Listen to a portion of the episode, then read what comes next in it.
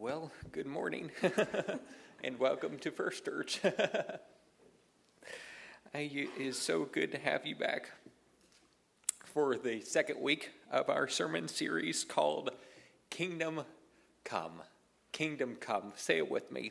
Kingdom, Kingdom come. come. If you are new with us this morning, we want to welcome you. We are so glad you are here. You are returning with us Thank you for your grace and your patience with me. I told somebody I had a great time preaching last week. I don't know if anyone had a good time listening, but I had a great time preaching. So thank you for uh, your patience with me.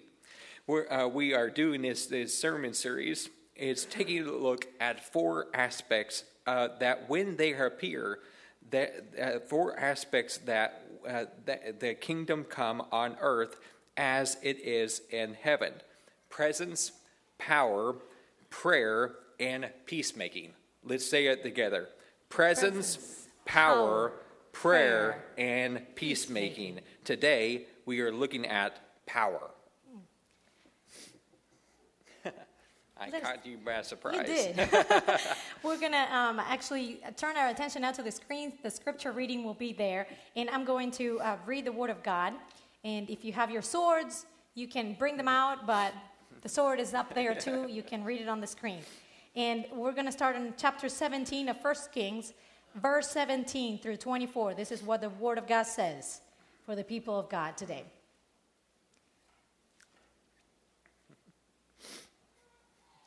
Sometime later, the son of the woman who owned the house became ill. He grew worse and worse and finally stopped breathing. She said to Elijah, What do you have against me, man of God? Did you come to remind me of my sin and kill my son? Give me your son, Elijah replied. He took him from her arms, carried him to the upper room where he was staying, and laid him on his bed. Then he cried out to the Lord, Oh, Lord my God. Have you brought tragedy also upon this widow I am staying with, but causing her son to die? Then he stretched himself out on the boy three times and cried to the Lord, O Lord my God, let this boy's life return to him. The Lord heard Elijah's cry, and the boy's life returned to him, and he lived. Elijah picked up the child and carried him down from the room into the house. He gave him to his mother and said, Look, your son is alive. then the woman said to Elijah, Now I know that you are a man of God, and that the word of the Lord from your mouth is the truth. the passage opens in chapter 17 with Elijah announcing a drought. Uh, God has things covered uh, for Elijah. He says, The ravens will feed you for a little bit. I always wondered how the ravens did this. Uh, did uh, uh, uh, our airplane drop or what is served on a plate or uh, and, and our mouth of birds are so dirty. Did he, he sterilize uh, before or did he have to watch the meat afterwards? So many questions. But then all of a sudden the stream dries up. No more water no more ravens but God always has another plan. He says to Elijah, Go on into the region of Sidon, and there you will meet a widow who will supply all your needs. So Elijah sets out. When he gets there, I am guessing that he expected dinner to be served for him, but a, widow had another plan. He, she says, As surely as the Lord your God lives, I don't have any bread, only a handful of flour in a jar, and a little olive oil in a jug. I am gathering a few sticks to take home uh, and make myself a meal before my son and myself, that you may eat it and die. My guess is that she was looking for some sort of sympathy from Elijah but what, did, uh, what, uh, Elijah say? He says, Go home and do exactly what you said. but I'm hungry. First, make a small loaf of bread for me, and then make yourself something for your, you and your son. But listen to this next verse. This is what the Lord, the God of Israel, says The jar of flour would not be used up, and the jug of oil will not run dry until the day the Lord sends rain on this people, on this land. And that's what he did. She went away and did exactly what Elijah says. For there was food in every day for the Elijah and for the woman and for her family. So, the first thing that we see in this passage is that this woman is seeing an, a series of unexpected events, unexpected turns in her life.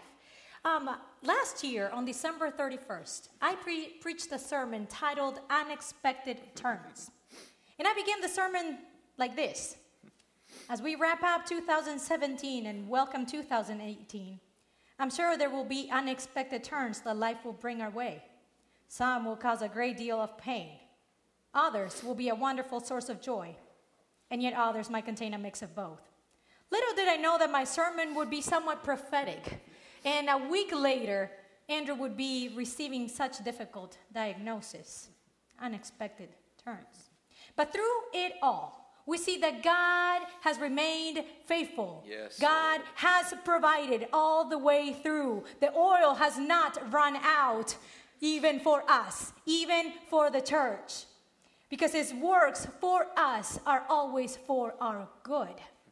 Even when life throws curveballs our way that are absolutely unseen, totally unwelcome, and completely and shockingly unexpected. As we consider the widow in this passage, we see her dealing with a, a, series of events that are going from bad to worse. First, she's a widow, which means that her economic security has been absolutely dismantled in the society in which she lived. Then there's a drought that comes, and basically, she has she's left with a few things and thinks she's it's the end. She's gonna die. And as if, as if that wasn't enough, now her son is ill and stops breathing. Oh my goodness. She begins to think all sorts of things. She begins to blame herself. She begins to blame Elijah. A completely natural reactions, isn't it? When suffering comes, the first thing we do is ask all sorts of questions. Uh, what caused this? Uh, how did we get here? Why me? Why now? And all these questions, of course, we are not able to settle today in this brief sermon because it merits an entire sermon of its own to tackle the mystery of why the righteous suffer. We're going to leave that for another Sunday. But here, I just want to bring this to your attention. Suffering is very much a part of our human reality since the beginning of times. And questioning is also very much a part of our human reality as rational beings since the beginning of times. So this woman is not alone in her dilemma. But how we handle trials, difficult situations when they come, actually will prove to be more beneficial in the end than seeking to resolve the mystery of suffering. Will we fix our eyes on the problem, the author and destroyer of our faith? Or will we fix our eyes on Jesus, the author and perfecter of our faith? Yes. You see, every single one of us is always faced with this same question and choice. Our choice is ours, fixing our eyes on Him. Now, the truth is that God never promised to shield us from trials, difficulties. So, if you are having that a wonderful time of your life, praise God, enjoy it, embrace it, and live it to the full. And if you are in the midst of despair, in the midst of in the pit, then hold on because better times are coming. Hold on tight because He will get you through. There's always a, a light at the end of the tunnel. Yes. And so we rejoice with those who rejoice, and we mourn with those who mourn. But here's the truth Jesus Christ Himself never promised that we wouldn't have to go through difficulty in life. He Himself said, In this world you will have trouble. But take heart, I have overcome. And God, over and over again throughout the narrative of Scripture, shows us how to overcome. In fact, uh, one of my favorite verses says this When you pass through the waters, I will be with you. When you pass through the rivers, they will not sweep over you. When you pass and go through the fire, you will not be burnt. So never mind the flames, never mind the currents, and never mind the winds. Because guess what? The promise is still good for us today. He is with us, and He will never leave us nor forsake us. Now, here's the thing whatever we go through in life, whatever difficulty and, and situation in life, has always the potential to distort our perception of the truth because of the level of damage our emotions have received. And so we begin to believe things that are actually not true about ourselves. So we may feel lonely, but the truth is that we're never alone. We may be afraid, but the truth is that God has not given us a spirit of fear. You see, we may feel unloved, unvalued, unforgivable, but the truth is that His unfailing love can never be shaken because nothing can separate us from His love. And so you see, our perception of the truth may be skewed, but the truth doesn't change Yes. because the truth is a person. It's Jesus Christ, who is the same yesterday, today, and, to, and, and forever. And so here is his word. The word is true. Will you receive it as you go through those difficult life situations that might throw you aloof? My, the second thing, if you were taking notes, is Elijah's persistent heart. Elijah's persistent heart. Elijah says, Give me your son. And he took her son uh, from his arms and carried him into the upper room where he was staying at and laid him on the bed. He cried out to Lord, Lord my God, have you brought tragedy even on this widow I am staying with by causing her son to die? If we think back to last week, Elijah is feeling forsaken right now. My God, my God, why have you forsaken me? My God, why you, uh, saved this boy from starvation only to let him die like this? God, her only son. And there are two ways to handle this, two ways to approach this issue. We can either give up or we can get up. we can give up or we can get up. He can, he, uh, uh, we can say, it's too hard, or we can say, with God, all things are possible. we can say, either it's too difficult, or we can say, we, there's nothing impossible with God. He, he, we can say, it's all over, the boy is dead. It, or, uh, or we can say, my son, get up. Um, Jesus says, There is power available to you. All you have to do is ask. He, he has power in the name of Jesus. All you have to do is believe it that it is available to you. Now, Lucas is beginning to believe uh, that uh, he, uh, Lord can deliver and heal. Uh, he's got exhibit A right here in front of him, but um, he's just not sure that he needs healing and deliverance right now as the age of four. Uh, the uh, other day, uh, he was standing up on his chair like four year old do, and the chair ticked out, ticked out in front of him, and Lucas came tumbling out that I, I, before, I can say anything. Lucas, are you all right? Lucas, are you hurt? Lucas, that stings. Before you can, I can say anything, Lucas sat up on the floor and with a straight face declared, I, okay, I didn't die. I am okay. I didn't die. but uh, fortunately, the son, uh, uh, the widow, was dead. But that's what Elijah does. 1 Kings 17. Then he stretched himself out over the boy three times and cried out to the Lord, Lord my God, let this boy's life return to him. Elijah was not taking no for an answer. Three times he, he stretched himself out over the boy. Now, I believe that I have personally been healed, and I am being healed. But if there is any confusion, and I happen to die, I want the whole church to uh, to uh, to stretch out over me three times,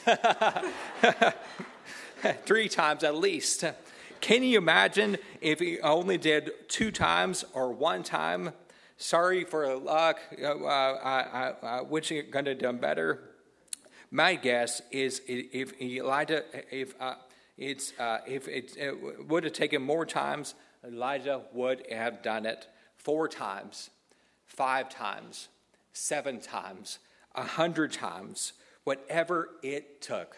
That's what Elijah was going to do.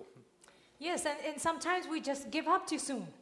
Maybe God wants to work on our endurance muscles, yeah. and He wants us to keep working at it. And so that's the value of never giving up. I, I, remember hearing the story of a lady who, who used to come to the altar over and over again for healing, for some um, um, condition she had.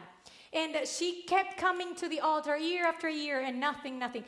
50 times she came to the altar, and the 50th time she got healed. now, uh, God's ways uh, to me uh, sometimes don't make sense. I don't know why. Uh, don't ask me. I, you know, I have no idea how she got healed on the 50th time she asked. But the amazing thing is, she didn't give up. Mm-hmm. And so, this is the amazing, the, the importance of never giving up hope, never giving up until the Holy Spirit can bring the fulfillment of all His plans and purposes. So, we find that at our lowest, we find that when we are at the end of our robes, this becomes an opportunity for God's power to break in. Mm-hmm. This becomes an opportunity for us to experience His redemption, for us to experience His mm-hmm. intervention. Yes. Our trials, difficulties, tribulations, our thorns in the flesh have this very opportunity to become the thing God will use in our lives yes. to bring about His redemptive purposes. The Word of God reminds us that God is able to turn things around, that He is in the business of divine exchanges. Your pain for His healing, your grief for His joy, your brokenness for His restoration, your sinful heart for a pure heart. You see, He, he always has a, our best interest in mind. It's not like he just takes it all away from you, leaves you with nothing. No, he, he knows that in this world we are going to be damaged by diff- difficult situations. But he, he never leaves us without a remedy to resolve it. He always offers himself, he always offers us his empowered life. It is always this divine exchange, his life, well, actually, our lives for his life. And it is not until we confess and say, Lord, I am absolutely nothing without you. God, I am absolutely dust, and to dust I shall return. But in the meantime, Lord, make this, this life bring glory to your name. And it is in that process that He comes and empowers us. It is in this process of humbling ourselves to Him that He can lift us up once again and empower us with His Holy Spirit and revive what is dead in us. He is in the business of divine exchanges. I heard the story not long ago of a pastor who, you know, got up one day and he was walking down the aisles of the streets in some place in Britain. Um, and then he began to walk the aisles, and all of a sudden he noticed a young boy right there in the corner, about 10 years of age. And, and this young boy had a bird cage in his hand, and and it was doing something strange to the little birds inside the cage.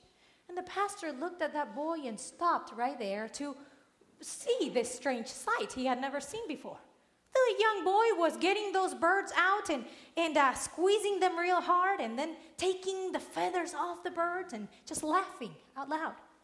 pastor looked at that boy and said, Okay, there's something happening here. so he approached the boy and said, Young boy, may I ask, what are you doing to those birds? Oh, I'm having fun. Look at this. I'm squeezing them real hard and I'm taking their feathers away. And oh, this is so enjoyable. Pastor looked at him and said, And uh, may I ask why you're doing that? Well, because I like it. Look at them. They're worthless. They're good for nothing. They can't even sing. They're so ugly. And I'm having a lot of fun.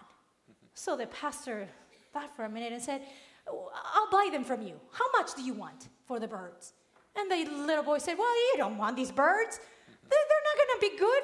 They're for you. They're, they're not going to be useful to you.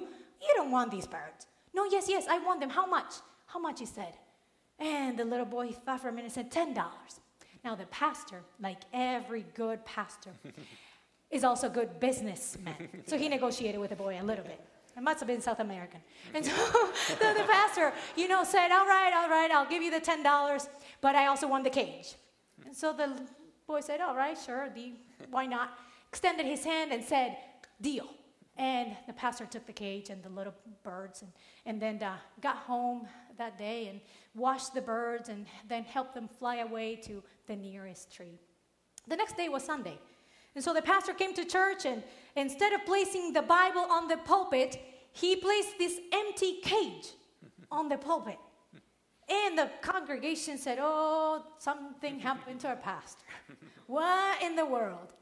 And the pastor began the sermon that day with these words One day, God was roaming around the earth. And uh, as he approached the earth, he saw a strange sight. Right there in front of his very eyes, the devil had gripped humankind. And he was doing something weird to them. And as he approached closer and his spirit came upon the earth, he asked Satan and said, What are you doing to the human beings? Oh, I'm having fun with them. Look, I'm teaching them all sorts of things. I'm teaching them how to get married and get divorced. I'm teaching them how to make bombs and kill each other. I'm teaching them how to lie with to one another. I'm teaching them how to be so prideful that they can't even see you. I'm teaching them all sorts of things. God looked at that and said, And uh, why are you doing that? Well, because I like it. Oh, I'm having so much fun lying to them and telling them all sorts of deceptions and, and making their life miserable. Oh, I love this. And plus, they're good for nothing. Look at them. They're worthless. They're ugly. They can't even sing. Oh, how, how much do you want for them? God said. Oh, you don't want these people. They're not gonna obey your word. They're gonna not gonna worship you when tough times come. They're gonna turn back and turn away from you. No, no, no, no. How much? How much? I will give you anything you ask. The devil thought for a minute and he said, I want all of your tears and the very last drop of your son's blood. And God said, Deal. And he sent his only son, that whosoever believeth in him shall not perish, but have everlasting life that begins right here today. He's still in the business of exchanging great things. All he desires, all he wants is for you to recognize your need for him, your pain for his healing, your mourning and loss for his comfort and peace, your brokenness for his restoration, your absolute despair fear, anxiety, and depression for His joy, empowerment, and light through His Holy Spirit. And it is in the Spirit that we find the source of power to go on despite whatever comes our way. And His Holy Spirit is right here and wants to be empowering your life today. So, as we open the altars this morning, I believe that God wants to just make a deal with you. I believe that He wants to exchange something in you. And that if you listen to His voice and open your heart and allow His Spirit to come in, perhaps today could be the day that you begin to be empowered by His presence inside of you. So if you're willing and open to receive the source of power for your life, the altars are open. Maybe you need to enter into a relationship with Him to begin with. Oh, maybe you just need a, a refreshing of your spirit.